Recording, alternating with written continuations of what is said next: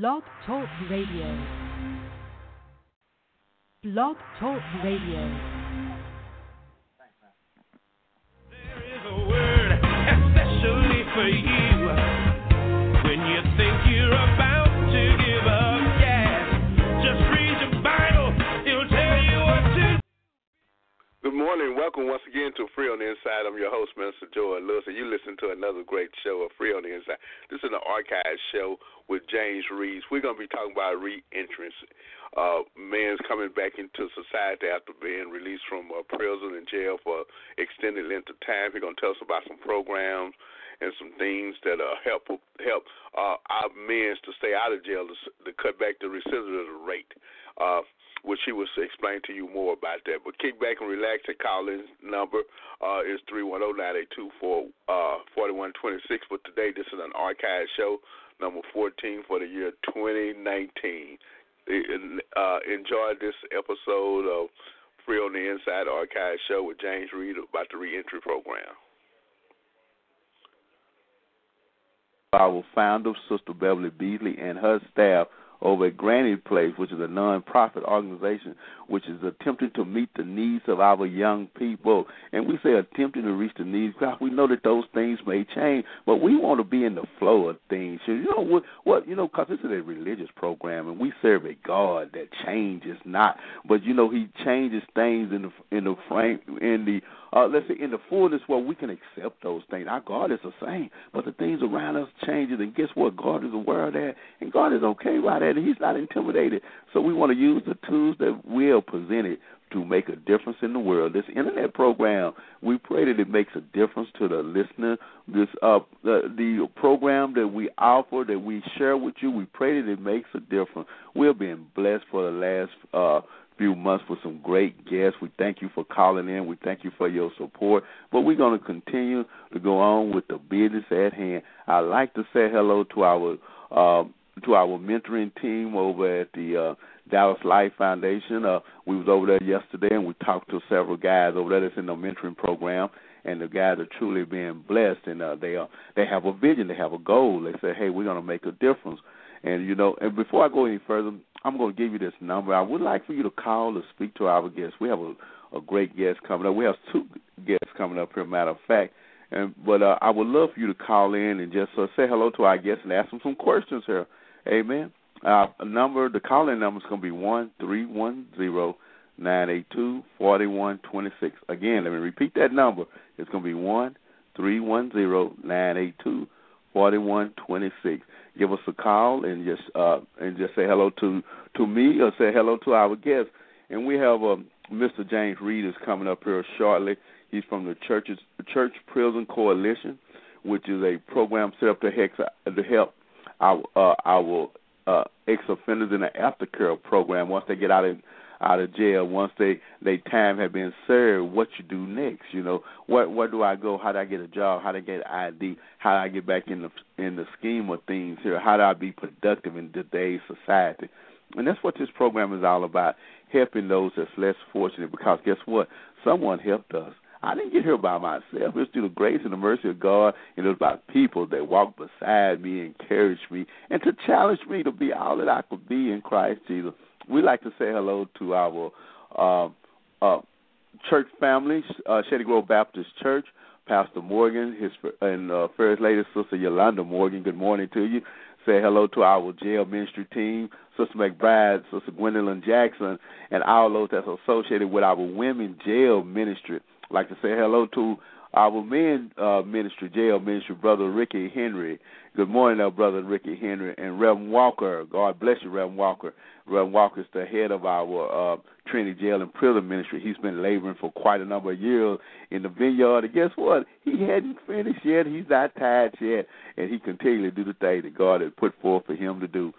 And also, we'd like to say hello to Pastor Terry over at the First Free Will Baptist Church as well. We host our computer training class. We've been going on over there for for a year and a half, and the young men are being blessed and they're eager to come out uh, and to the computer class, and that is so, and that is a blessing because you know you ought to find something that you're excited about. You ought to find something that that that drives you to do better and find something that you're willing to share with people.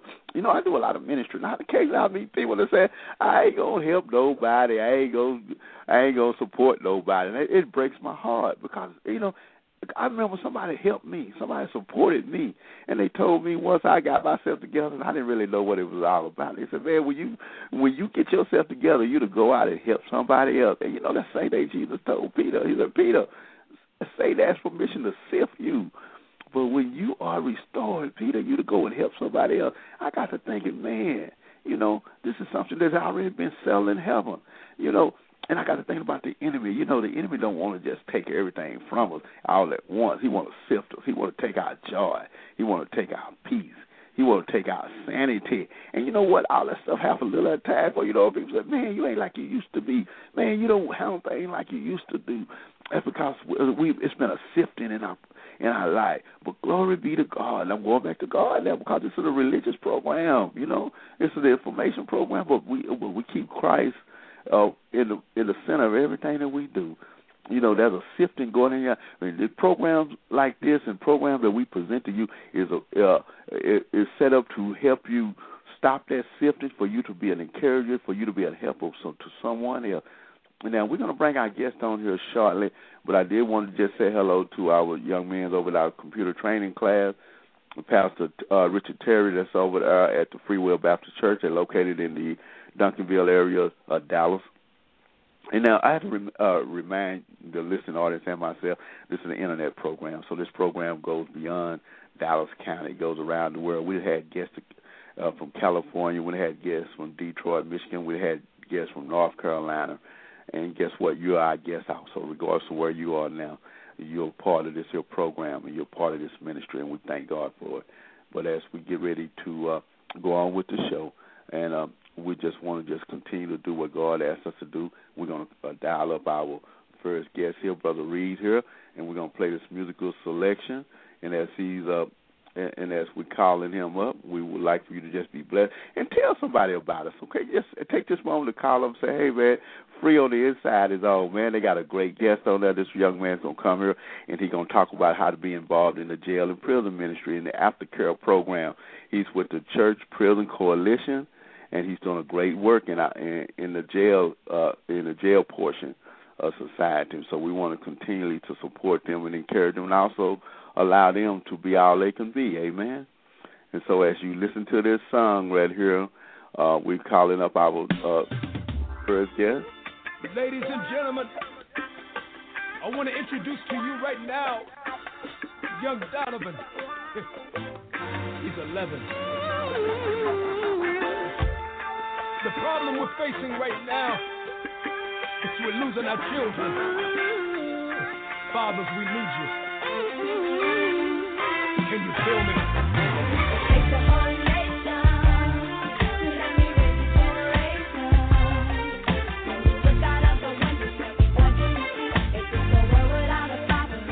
Good morning, you on the net? Good morning, Morning. you on the net? Good morning, uh, Mr. Reed. How you doing, sir? Wonderful. How are you this morning? I'm doing great. Thank you for being a guest on our weekly internet broadcast, uh, Free on the Inside. And Brother Reed, uh, Mr. Reed, would you please introduce yourself to our listening audience and tell us about the program and what you're involved in? Yes, no problem. Um, I'm James Reed, and I work with a nonprofit organization called the Dallas Leadership Foundation. And the Dallas Leadership Foundation is an organization that does community development, strategic planning, and strategic partnerships. My role there is I am the director of a organization called Church Prison Collaborative. And Church Prison Collaborative is designed to work with a number of churches across the board um, to work together to come out and do a comprehensive reentry, prison reentry uh, resource plan for people who are coming out of prison. Amen. All right, great, great. Now tell me now, what is this uh, uh, this program? How do uh, it makes a difference on our inmates that are being released? Okay, one of the very things that uh, that we found that uh, working with these offenders that is imperative that we must uh, spend the time in terms of pre-release wise. Now, I want to say this is that there's a many of churches who are coming into the institutions and doing great things, and I re- really want to be able to give them um, the prompts. Uh, but the challenge is that um, the real question lies in where is the church when these individuals are being released? And so, what we're trying to do is through this church prison collaborative, we set up a, a pilot program down at the Hutchins State Jail Unit, where it's our faith based initiative program, where we've gotten churches involved and taking these men who has have have a six month or nine month sentence left on their uh, on their sentence. And what we do is we bring these churches in and create these programs to where they can go through, such as substance abuse programs, spiritual development, uh, cognitive thinking, financial planning, parenting skills, and anger management. And so what we do is that we set it up like a school. And these men go through these particular modules uh, three times a day, two hours per day. Two, I mean, I'm sorry, two hours uh, per class, and it's a five days a week class. And what we do is that um, we do what we call a pre-assessment and post-assessment, so we can begin to identify the impacts that we've made uh, since this individual have come into our program. And then once that is done, 30 days to 60 days before they get released, we do a transitional reentry plan that allows them to be able to look at the resources that they need and identify where and how those things could be accomplished. Now, once these individuals complete this program and they're getting ready to transition, we offer what we call post release transitional services. And these post release transitional services consist of housing, uh, where we provide housing, we get them clothes, we help with their IDs. We help with driver's license, birth certificate, bus passes, cell phones, food.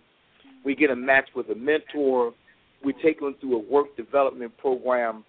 And then we track these individuals to really get a true evidence approach about how it's been impacted. Now, I can say this truly that what we found out was was that when these individuals go through this program, if these individuals receive transitional services that we provided, our program has had a 10% recidivism. And what we found that even when they didn't receive any of these services, the recidivism rose up to 40%. Hmm. So you can see the impact in terms of what happens when you are there working on the pre and post side. And that's why I really uh, we really like the fact that when these churches come on board and they get involved, that they understand the value of what it is. It's not that we're just coming in to preach the gospel, but we need to make the gospel relevant to these people, and that they can be able to see Jesus in a sense where it's not so much. And I don't want us get me wrong here. Is that when a man comes up to you in the prison and say, "I need a pair of shoes," It shouldn't be all about, well, let's pray about it. Jesus, is, where he was the person who made things relevant in people's lives. And I think that's what the church of really needs to get at is to make it relevant. You're so right. You're so right. And as we uh, go down to the jails, and I've met you uh, different uh, occasions down there, that we know that there's a great need. Now, James, uh, now how would churches get involved in it? Was they large or small? A lot of times we know about the big mega churches getting involved in it, but also there's a need for the smaller, the homegrown churches to be actively involved in this type of ministry because you know that's where you get your growth at when you're there, when you can be a one-on-one mentoring there in a small environment. How would a, a church get involved in something like this? Well, what I try to do is, first of all, uh, I get a chance to meet with uh, the people who are uh, considered to be the leaders of the church. And what I try to do is uh, I, I give them a, a church survey to fill out because I want to really know in terms of what it is that they have been doing in terms of prison ministry, what they have not been doing in prison ministry, and what they desire to do in prison ministry. Through that survey, it helps me to begin to try to understand how we will be able to better go in and communicate some things to help them to get involved. And uh, the other thing is, is that um, in order for them to be able to get involved too, they have to get certified, and that means they have to go through the TDCJ volunteer training. And so once that is done, um, then what we can do is we can talk about, based on the survey, talk about some of the things that they can possibly do in terms of their prison ministry, whether it is pre or whether it's post. Uh, normally, what we try to do with churches who are just beginning in prison ministry, we try to really get them going during the post side because it really gives them opportunity to work with people who are coming out of the prison system and then once they get used to that, then we begin to start working with them inside the prison system. Because you know as well as I know, inside the institution is a whole other different world. And so, yes, it is. Under, understanding that culture and understanding those very things, I think it'd be helpful for them to understand the people first, as opposed to understanding the system. Hey, so, hey, hey, amen. Yes. So if, if they desire to want to get involved with that, you know, all we have to do is give me a call, and certainly we would uh, come and visit with them at their church and talk about the opportunities that we have, and um, take them through the process of being able to get certified uh, through the system. And then we, what we do is, is that we can be able to get them uh, committed to doing a project once a week down at the unit. All right. Now you said something about uh getting the, the inmate a mentor. How important it is to have them matched up with the right church because we know that you know sometimes we go there and we feel disconnected. Doing your survey and your observation, or you're attempting to reach the needs of the uh, uh, of the inmates through the church facility. How important it is to have a, a matching uh, connection there. Well, what we found out was too is that um, it didn't work uh, as strong as what we thought it was when the inmates got out of prison, and then we began to start matching them. What I, what we found out was was that the mentoring needs to begin on the pre side, okay. and then then the mentoring continues on the post side. And what I say this is because oftentimes when people get out of these prisons, um, we need to be able to really understand the mindset of these individuals once they get released understanding that they're coming out of an anti-sociable environment and then they're coming into a pro-social lifestyle, we need to understand that coming from a place where you only made one or two decisions a day to a place to where you have to make 50 or 60 decisions a day, it's really a challenge.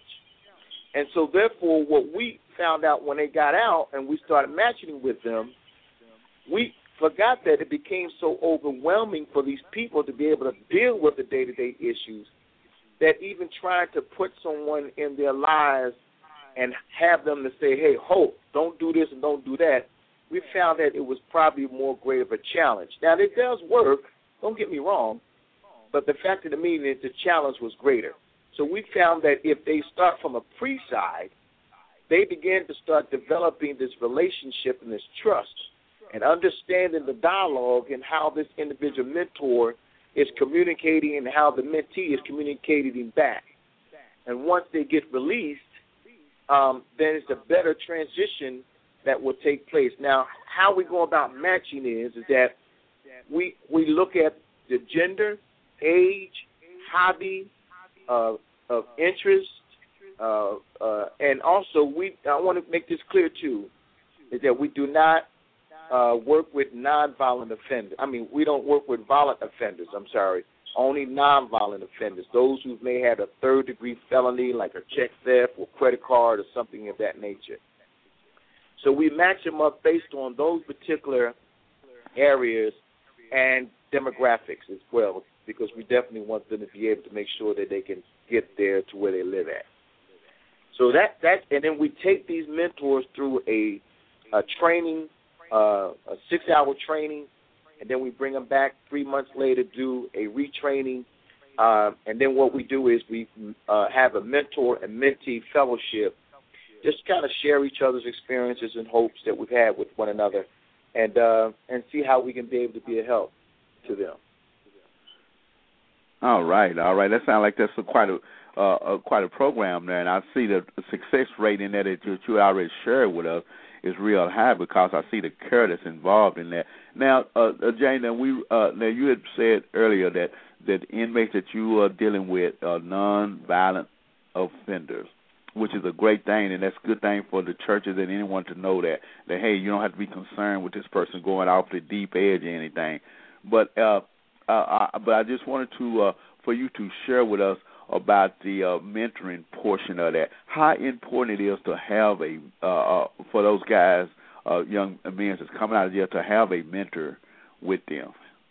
Could you share well, that it's with important because what we what we found is too is that mentoring uh, can be a way of uh, holding these people accountable to the very things that they need to accomplish while they get out, and also it could be important because mentoring becomes an advocacy. Mentors are advocating on behalf of these people because these mentors can have the ability to speak with people or come into existence with information that they may have not be privileged to have. And then once the mentor has an opportunity to watch them and to see how they're making progress, they can be able to speak to people about getting jobs and giving opportunity for work development programs, those kind of things.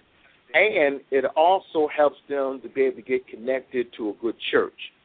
Uh, the mentor would, would would would would come to him from a spiritual side, and and what we don't want to do is that, that the mentor always make decisions for the mentees. We want the the mentors to help with the process of making decisions. And what we found out is that when those individuals begin to start spending more time cultivating their relationship, um, we find too is that um, it has a great impact in, re- in, in recidivism as well, uh, where people wind up staying out of prison because they've made a connection with some people who really have become stakeholders to them. They have invested their time and effort in order for them to be able, and they believe in these people and understand that these people are really in positions of opportunity. And so that's what we think how important mentoring is. It's so important because the Bible talks about the relationships of what mentoring is all about. It's script, it's scripture, and that there was accountability in the in the lives of all the, the, the men that God was working with and who God had with um, in the Bible. Yes, they are. Yes, they are. And I'm I'm glad to see that this program is making a difference. Now, James, on the flip side of this here, as the guys that went through the program and they start being going, uh, being able to be reunited in society, have you saw them uh, uh, coming back and being a part of that program, or can they actually be a part of what you, what they've been exposed to? Uh, great question. Uh, yes, we've seen uh, where men have gone through this process and now have reached back. And I want to say this is that I myself, um, I have a, a history of uh, being a heroin addict for 18 years, and uh, I've been out of prison now for 26 years. And one of the very things that I said to God was, was that Lord, that um, I'm going to die so these brothers could live. In other words, that I was going to make a commitment to go back and get those brothers that I left behind. And I and I and this is one of the messages that I certainly make it very clear to all our program participants, all our inmate program participants, about the goal in mind is to get yourself prepared to get ready to come back and come back and get the brothers that you left behind. Because right. we see the impact of what it is that when these people come back that that they can tell their stories and tell their testimonies about their social and economical struggles and spiritual struggles that they've had, but yet they've persevered and allowed them to be able to come back and be able to help them. Now, in order for them to do that, right now TDCJ had just changed the policy where it used to be they had to wait for 18 to two years now. But now TDC has changed the policy that they can wait for nine months and come back in. But with the mindset of they have to show, they have to show TDCJ through someone like a pastor, or, or or or a mentor or someone to indicate what impact have you had since your release in your community, in your church, with your family, in your workplace, and in your spiritual development life. So if you can show that as a result of them, they're willing to open the door and let us come back in there. All right, that's a blessing now. Now, James, and now, uh, do y'all have something in place just as a uh, uh, appreciation to show the uh, ex offenders and the mentoring that you appreciate what they're doing? Do you put together a banquet, or I have a picnic, or yearly, or what is y'all doing on the social side to, uh, the you know, to bring about a, a fullness of an individual? Wow, that's man, y'all tell you hitting some some good questions here, man. Um, we I, I tell you what we what, what I found out was I got very frustrated. FiOS is not cable. We're wired differently, which means you can get the fastest internet available with equal upload and download speeds from 50 to 500 megs. So you can upload 200 photos before your favorite song is finished. Click the ad and switch to FiOS today to get our best offer ever. Hello, Blog welcome. Talk Radio.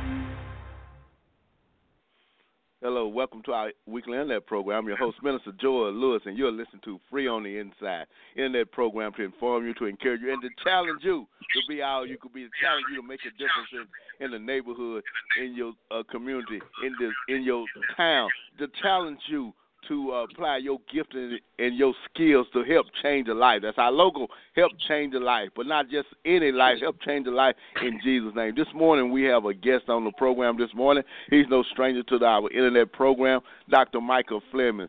Uh, this morning our topic is about criminal justice reform.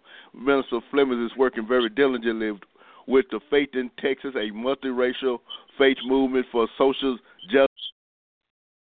FiOS is not cable. We're wired differently, which means you can get the fastest internet available with equal upload and download speeds from 50 to 500 megs. Hmm. So you can upload 200 photos before your favorite song is finished. Click the ad and switch to FiOS today to get our best offer ever. Hello, welcome. Talk Radio. Hello, welcome to our weekly internet program. I'm your host, Minister Joel Lewis, and you're listening to Free on the Inside internet program to inform you, to encourage you, and to challenge you to be all you could be, to challenge you to make a difference in, in the neighborhood, in your uh, community, in this, in your town, to challenge you to uh, apply your gift and, and your skills to help change a life. That's our logo, help change a life, but not just any life, help change a life in Jesus' name. This morning we have a guest on the program this morning. He's no stranger to our internet program, Dr. Michael Fleming. Uh, this morning our topic is about criminal justice reform. Minister Fleming is working very diligently with the Faith in Texas, a multiracial faith movement for social justice. Faith Movement is a part of PICO National Network. PICO stands for People Impacting Community Through Organization. Uh, PICO is a, nation, is a nation's largest network that develops civic leaders in low and moderate income, faith based communication, economic, and racial justice. At this time, we have Dr. Flemings on the line. Good morning, Dr. Flemings. And we'll bring him up in just a second here. Good morning, Dr. Fleming. Uh, good morning, Minister Lewis. How are you? Well, I'm doing great. Thank you for being a guest on our weekly internet program. I just did a little short interlude on on, on the um, a program in the ministry which you're a part of. Will you give us more information on the faith in Texas? Well, let me give you some background on why faith in Texas has uh, become necessary. Um, you know, we're living in, in, in, a, in a, a time uh, or day and age in which you would think that many of the problems that we've had uh, in the past, uh, as they relate to you know racial inequality, uh, you know widespread discrimination, um, a lack of respect for one another and church and God, that those things would have longs to come to the truth uh, in terms of um, um, their value, uh, and that we would be a, a, a people of one nation, uh, one cause for the common good of all men and women, and forming uh, viable communities. But unfortunately, that is not the case.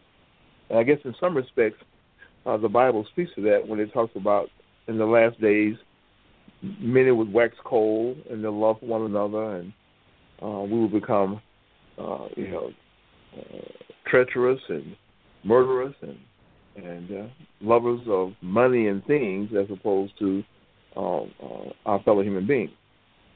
And that uh, the only difference and the only way we're going to have uh, the ability to make a difference is by the church um, being a light and, and being salt. Uh, we're called to to be a unifying agent, and until we fulfill that role, we're going to continue to have problems. And kind of problems are we talking about? What are we talking about when 90% of the white people in America who take the um, implicit association test and express an inherent racial bias for white people versus black people, and they're not even aware of it.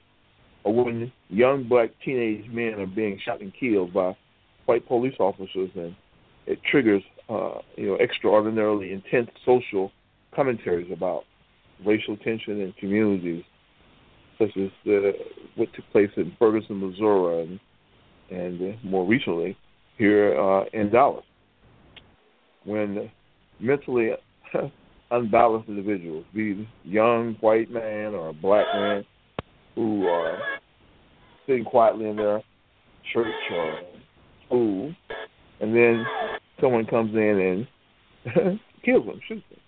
I mean, it's it's it's, it's a tumultuous time um, when it's not safe.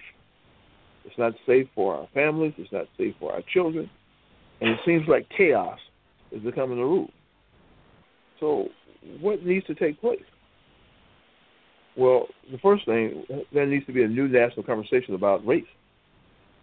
And we need to be willing to acknowledge that we do have a, a, a racial problem and that we have a system in place that seems to favor one segment of our population and deny large segments of our population, which happen to be people of color, black, brown, and so forth. So what do we do?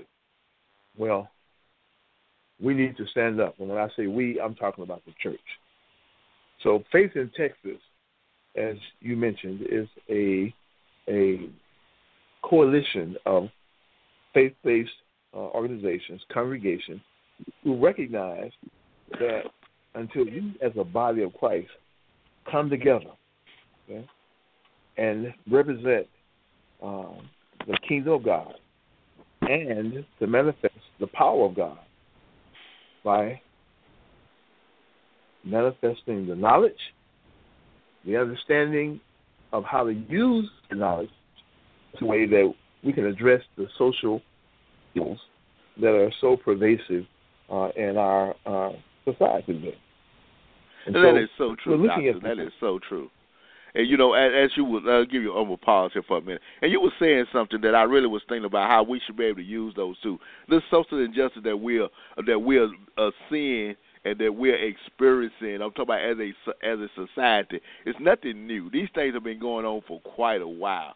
But now, since we have better, we are better equipped to handle these things. I'm saying that we could go out and and and, uh, and go to our leaders and hold people accountable. At one time, we couldn't hold anybody accountable, but now since we can, we have to make full use of these uh, of uh, uh, the information and the skills that we have. And I like what you're doing and some of the things that you're doing because at one time, uh, as a matter of fact, not one time, but you're very uh, instrumental in helping ban the box in certain areas. Uh, w- uh, would you be able to share that with us regarding banning the box? Well, when we talk about ban the box, uh, we are, are, are, attempting to address the continued uh, systemic uh, disenfranchisement of segments of our population that are deemed inexpendable.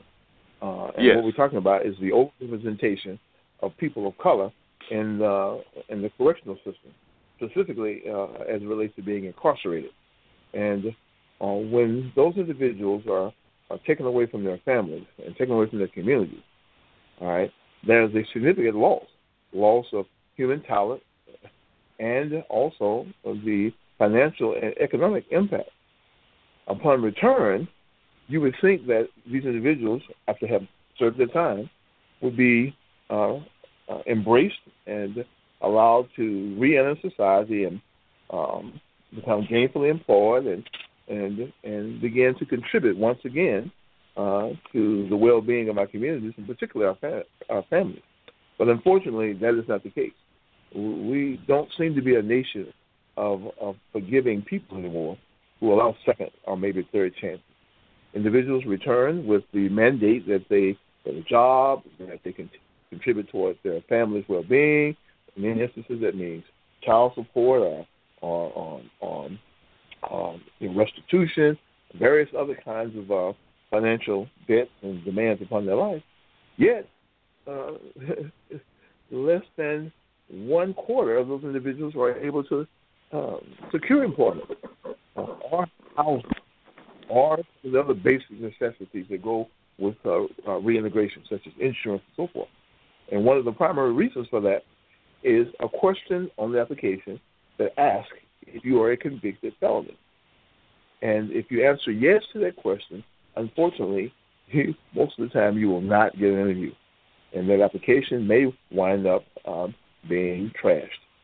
And so yes. the economic impact on our communities and on our families, and particularly the the the the um, collateral impact upon our children, and and the fact that research shows that uh, when returning individuals are denied equal access to jobs, housing, and so forth, the children of those formerly incarcerated individuals are three to five times more likely to commit a crime, uh, to wind up uh, with uh, uh, less education and um, uh, a poor uh, economic and financial future.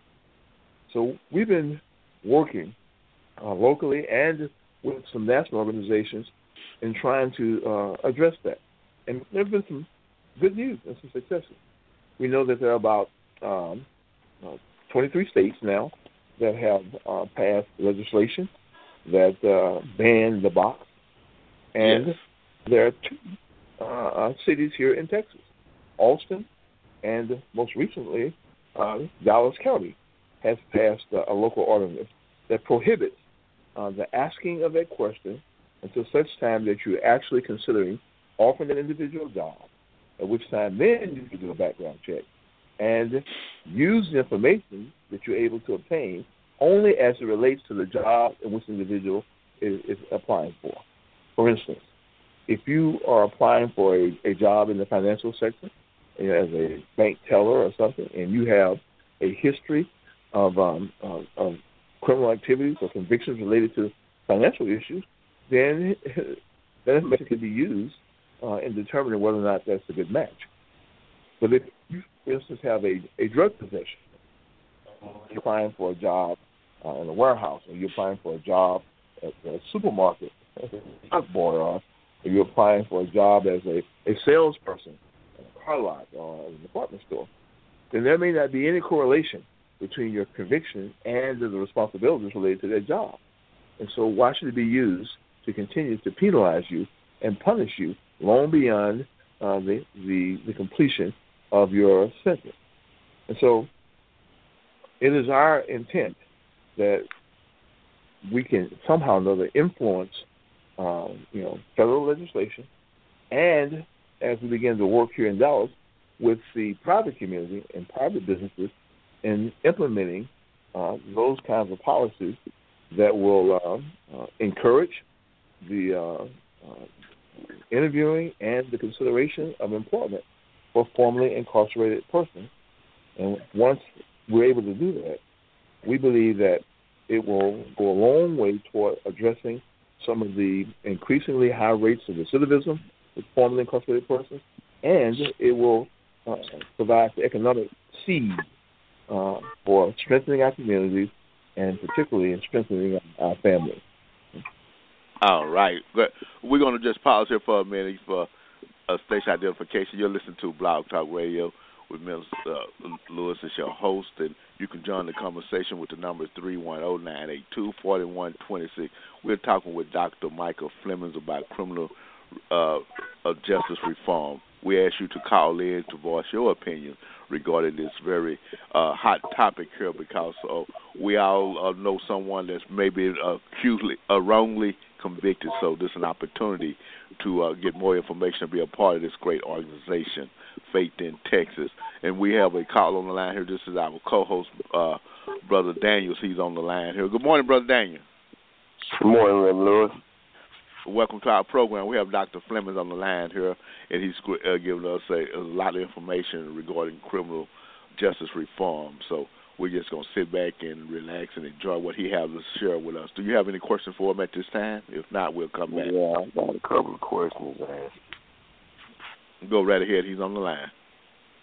Okay, Dr. Fleming. Um, you know what happened yesterday with this uh, case between uh, that dude that was over the Black Lives Matters uh, uh, organization in Dallas? Uh, he he went downtown and he got arrested, and they found out he had other charges on him.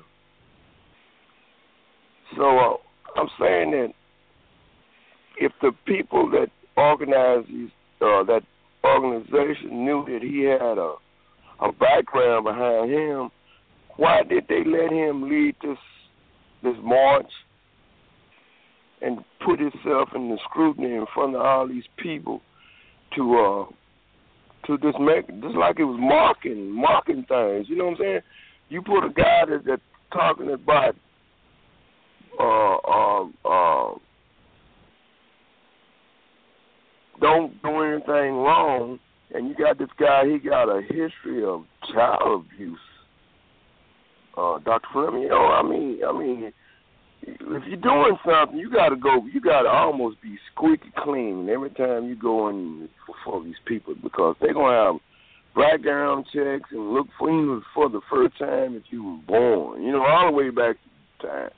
You know, and and and it, and it really, it's really a serious thing because you know the media nowadays they take everything and just escalate it. You know, so, what's your opinion on what happened yesterday? Well, you know, I haven't um, had a chance to, to, to review or look at the specifics, but let me just say this in general. Uh, having a background uh, um, doesn't necessarily preclude anyone uh, from being uh, involved in community advocacy and, and justice reform. And having charges uh, aren't necessarily convictions. And you know, I don't know what the case is uh, with this particular individual, uh, but I know that in this country, uh, there have been many individuals who have been in the forefront advocating for social and justice reform, who had uh, backgrounds and who had arrest records that were primarily related to the system and its attempt to defame and and, and to um, um, um, diminish uh, the power and capacity of uh, change agents. Okay? And I'm not saying that this gentleman's charges or past convictions aren't justified. I don't know. But I also know that oftentimes what we get uh, through the mass media isn't necessarily reflective or indicative of the whole truth. And uh, our mass media and our public media is basically in the hands of a few private, powerful people. And the news that's also presented today is a caricature, which means it's used to sensationalize and get ratings, and it's also used by the powers that be, as I said, to undermine uh, the, the, the the power and the viability of particular individuals and candidates who are attacking the system. So you know, that's that's kind of my take on it. Um, now, this, I don't know him, and I know that that there's been some speculation um, about whether or not he should be know, in the forefront. But squeaky clean people um, don't necessarily exist anymore uh, uh, in, the, in what we call the the, um, the field of okay. community okay, and I, I got another question for you now. You know, um, a couple of days ago, we had a mm-hmm. district attorney, a lady, mm-hmm. named Susan Hawk. Yes, she has I'm aware of her. with drug use. It's been going on for about a year. She's been halfway coming to work. She was going to work. She was going to cases. She was going to trials. She was uh I guess she was working. I guess she was working on cases, and they were sending people, you know, sending some people up under her. So, what do you think um, up under what happened? Do you think some of those guys that she sent to jail should be having have retrials because of Well, her her-?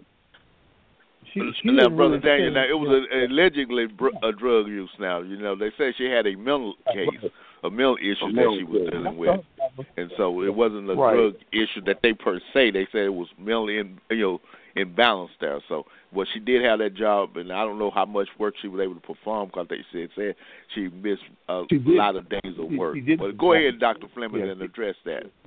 No, she didn't. Uh, she didn't um, um, uh, handle uh, any um, um, trial. Uh, um, most of her time was actually spent uh, in uh, treatment and hospitalization. Yes. And her primary problem was depression uh, and um, uh, um, um, I think it's bipolar depression. Yeah, but she recently resigned because she recognized that she can't um, focus on her own mental health needs, and at the same time uh, run or oversee uh, the um, district attorney's office. But most of the cases and most of the actual day-to-day operations is handled by uh, her uh, assistant, Sister. uh, who is the person, yeah, who who handles and runs the office. That's the person who our uh, governor will probably uh, uh, select to complete So you term. saying the governor is over everything now? Well, the governor's not over it, but the governor, uh, as a result of being uh, the you know the the, the, the head of state, uh, is responsible for selecting a replacement uh, when the district uh, and our counties um, are unable to finish their term. If she had resigned about 11 days ago, there would have been a special election, and in all likelihood, a Democrat would have been elected. But since she waited, and I'm sure she did that at the prompting of the governor and other why she waited like that. Okay. uh, the governor can appoint someone, and all, and all likelihood, we'll, we'll report, uh, appoint uh, a Republican uh, district attorney. Okay? And that's probably the only office in in Dallas, for the most part, that uh, is occupied by a Republican, because that office has been a you know a Democrat for many many years. But you know, I don't want to focus on on some of these individual cases. I want to talk about what needs to be done. See, the Bible tells us that when when the wicked, and that means when the people who don't believe in or accept a theocracy, that is the rule by God, that uh, His word and His principles uh, become the standard for life. If we assume that there is a maker, that God created all things, and He said it was good, and then He put it under the domain of man, okay? and it said, when the righteous are in positions of authority or in rule, the people rejoice because there's an understanding that none of it belongs to us. It all belongs to God. And we're stewards. And we're here to use our talents and our time for the common good of all men. But when people don't respect God and the focus is on man and his ability to get positions, to gain possessions, then that's wicked. And we can't expect to have anything other than what we got. And part of that is occurring because there are too many Christians, there are too many congregations, there are too many pastors yeah, who are satisfied with being in a church building on Sunday and proclaiming the gospel. And get me wrong, don't get me wrong. There's nothing wrong mm. with preaching the gospel and proclaiming the gospel because it is the way that we get people into the kingdom of God under the theocracy rule of God that then makes a change in life so that it is preserved the way God intended to be. But when we abdicate that role, when we're not aware of what's going on, when we don't form coalitions, when we're divided between Baptists and moderate Baptists and Methodists and non-denominationals, and we're only concerned about our house and our well-being, then the world goes ahead. And so, faith in Texas about. It's, it's, and that is so true, Doctor. up. That is so true. and let people know we've been praying. And you know, I'm a part of, of, of many faith-based organizations. I've been involved in um, you know many uh, ministerial alliances, and I see people fervently praying for God to break yokes and for God to take the taste of alcohol out of the mouth of individuals suffering from addiction, and for God to move people uh, uh, from uh, you know addictions and prostitution. But somehow, somewhere, we're missing the boat because it tells us clearly in the book of Isaiah and the book of Matthew that we are to to break the yoke of oppression, that we are to set the captives free, that we are God's ambassadors, we are God's uh, deliverers of justice and mercy and so forth. God says in the book of uh, Jeremiah that you must brag. Don't brag about your wealth, about your your your, your knowledge and and, and your uh, strength and power. But you must brag, brag and boast about this, that you know and understand me, and that I delight in justice, righteousness, and mercy.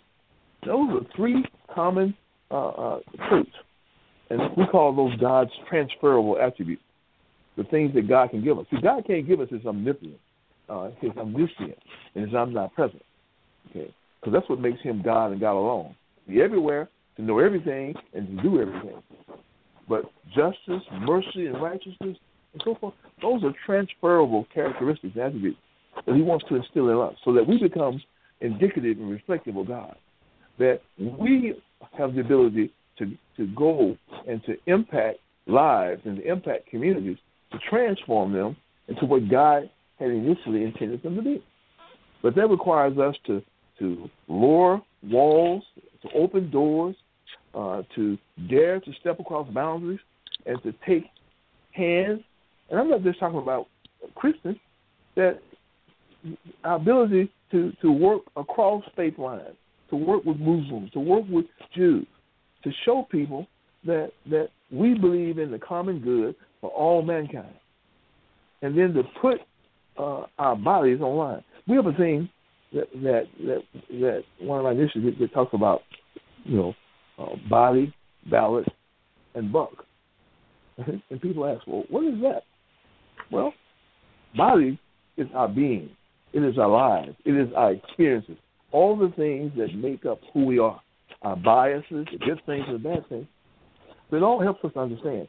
And each of us have some differences, some of our experiences, and so forth. But when we recognize that we come together and we put our body, we put ourselves in a position, as God says, I look for someone who would stand in the gap, that I may pardon the land and pardon the people, but I can find none. So his son came and stood in the gap for us to serve as an example. So we must, you know, position ourselves where people are in need. Like my, my brother and Minister Lewis. You know, it's well known within the community the network that Minister Lewis uh, puts his body where it needs to be, and that he, you know, advocaatly works on trying to get other people to position themselves where there are people who are hurting and lost and lonely, in need of a, a touch of, of healing from God and so forth. And then the second one is balance, which means we do live in a country that has a uh, a, democratic process in place uh, that is built around uh, you know uh, our ability to vote, so that we can have a government that is ruled by the people, of the people, for the people. And when we don't understand that and don't know how to utilize our system and come together collectively, then we can't really have any power or any influence when we start talking about the common course and dialogue about the issues that really impact us and our children and our children's children. And so we believe that that the time is right. That God says that He makes everything beautiful in His time. Time now for, for faith people not only stand up, but to begin to collaborate and to talk about uh, how we as a group, as a body, can begin to impact our system by getting involved and trying to, to put people in positions who share our values and ideals or at least let the people who are in positions of authority know that we're going to hold them accountable, and and that we have the power to remove them out of office and put someone in. That's why we talk about. that is so true. Uh, we both, Doctor. Yeah, that is so true. As you were sharing those things, I was thinking how important it is for us to be actively involved in people's life. You know, we didn't get to where we are by ourselves. Someone encouraged you. Someone encouraged me, and someone encouraged uh, Brother Daniel to be all they could be. And it it would be right for us to uh, get some form of success or comfort in life, and not to look back and help our brothers through the uh, legal system, through finances, through education. You know, uh, Jesus said, when you are restored, you to uh, you know you to help your brother. And in a sense, say, hey, when we get out of this, I'm gonna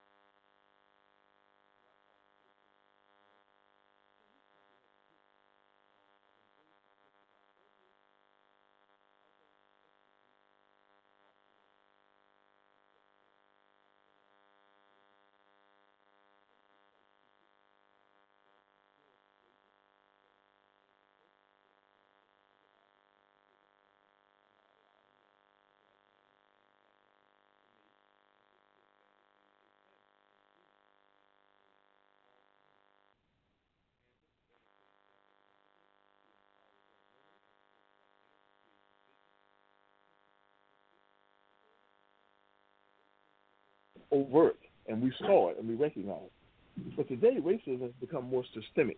It, it has become part of what we call the the the way of life, and it is and it's so subtle that we don't recognize it. There's still an attempt